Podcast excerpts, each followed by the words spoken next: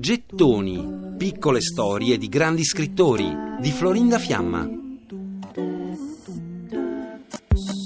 Appartato, eccentrico, Tommaso Landolfi rifugge per principio da qualsiasi intervista e le sue fotografie sono una rarità. Eppure, Nonostante la sua nota insofferenza per gli obiettivi e le macchine fotografiche, esiste un breve filmato, un'intervista in video che Landolfi concesse nel 1962 a un suo vecchio amico. È un'intervista brevissima, un minuto appena, in cui Landolfi guarda perplesso in macchina e chiede Gli attori cinematografici riescono a tenere gli occhi aperti con codesta luce? Beati loro. Allora non mi pento più di non aver fatto l'attore cinematografico.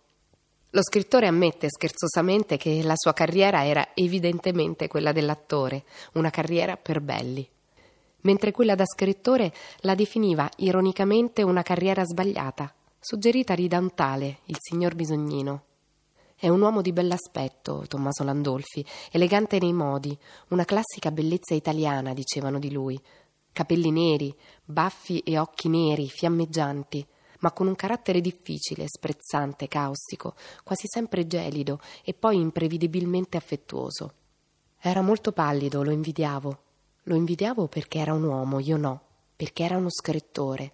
Era alto, serio, severo e mi sembrava, mi sembrava nei miei confronti sprezzante. Una volta mi diede appuntamento in una chiesa.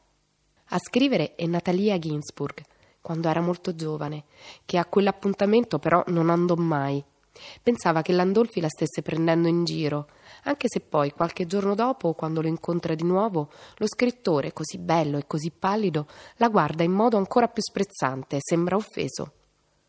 E così la Ginsburg pensò che forse non aveva scherzato e che magari Landolfi l'aveva davvero aspettata in quella chiesa. Però non ebbe il coraggio di affrontarlo e poi non si videro più e Natalia rimase con quel dubbio. Solitario per natura, Tommaso diventò ancora più timido quando il padre lo mandò in collegio, al ginnasio, visto che stava diventando un pessimo studente. L'angoscia del distacco dal padre e l'esperienza del collegio lo rendono insofferente all'autorità e alla coercizione. Nel 1943 Tommaso Landolfi finisce al carcere delle Murate come detenuto politico. È stato segnalato per via dei discorsi antifascisti che faceva seduto ai tavoli delle giubbe rosse il mitico caffè fiorentino che frequenta insieme a molti altri intellettuali, Bertolucci, Gadda, Vittorini, Bilenchi, Montale e tanti altri. Ma l'esperienza del carcere per Landolfi non è così negativa, come scrive in uno dei suoi diari. La sera che in carcere, levando quasi materialmente le braccia alla finestra inferriata, esclamai Dio, ti ringrazio per la libertà che mi hai dato. Sì, lo ringraziavo perché ero in ceppi, per avermi tolto ogni pensiero e ogni possibilità d'azione e decisione, da cui una gran calma era sgorgata.